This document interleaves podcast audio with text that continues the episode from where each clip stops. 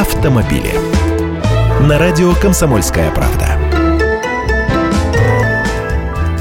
Здравствуйте, я Андрей Гречаник. Минздрав России предлагает еще сильнее ужесточить наказание для пьяных водителей. Их идея – ввести практику принудительного лечения от алкоголизма и наркомании для водителей, попавшихся в состояние опьянения. И это не просто слова. Проект соответствующих поправок в Уголовный кодекс и Кодекс об административных правонарушениях ведомство разместило в понедельник на официальном портале размещения информации о подготовке нормативно-правовых актов.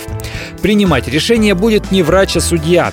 Вот что говорится в проекте документа. При лишении специального права в виде управления транспортным средством лица, совершившего административное правонарушение в области дорожного движения в состоянии опьянения, суд может возложить на такое лицо обязанность пройти диагностику, профилактические мероприятия, лечение и или медицинскую реабилитацию в связи с употреблением вызывающих опьянение веществ.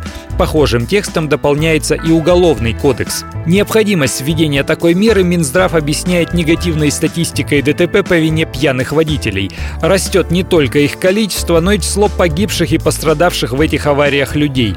Сейчас в России уже действует уголовная ответственность за езду в пьяном виде. Водителей, задержанных за повторное управление автомобилем в пьяном виде или за повторный отказ от медосвидетельствования, накажут штрафом в 300 тысяч рублей или даже принудительными работами или лишением свободы на срок до двух лет.